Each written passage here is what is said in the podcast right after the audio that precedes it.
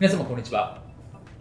弁護士をしております中野秀俊と申します今日のテーマなんですけども主語抜き言葉にご用心とえー、相手に分かりやすく伝えるためにというテーマでお話をしたいというふうに思います。これですね、結構私はいろんな話を聞くんですね。弁護士、まあ、社労士として、いろんな人の話をよく相談を受けるんですけれども、結構これって注意が必要だな。相手に分かりやすく伝えるために、結構みんなこれって難しいよねっていう話をちょっとしたいと思うんですね。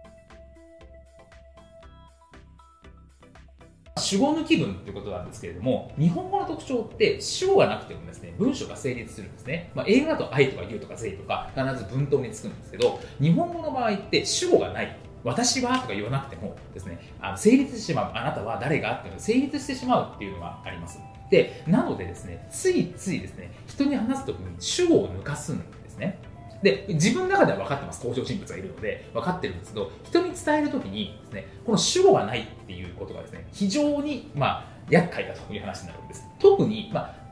弁護士とか、まあ、社労士のとこもそうなんですけども、相手に事実経過とかを伝える場合にですね、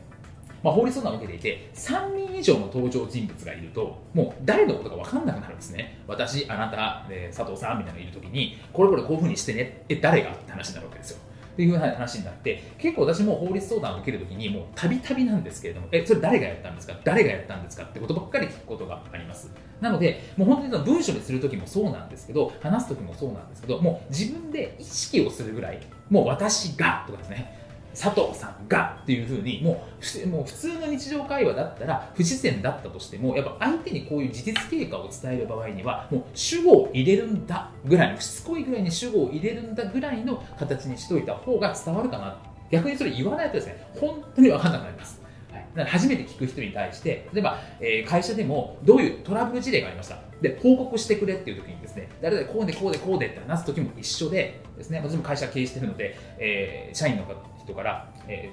ー、報告を受ける時もそうなんですけどやっぱり主を抜かすんですよ。で誰がそれやったの？誰が誰に対してそれしたの？っていうことを聞くのでそれに対してやっぱり事実を伝える。相手に事実を正確に伝えるにはこの主語っていうのを必ず入れるというのが大事かなと思います。なのでもう誰がをしつこいぐらい意識してください。私が佐々木さんに対して何をした？とか佐藤さんが佐々木さんに対してこれをしたんだ。によって全く意味が違ってくるのでここは相手にも正しく伝えるためには主語というのを意識するというのは非常に大事かなというふうに思います。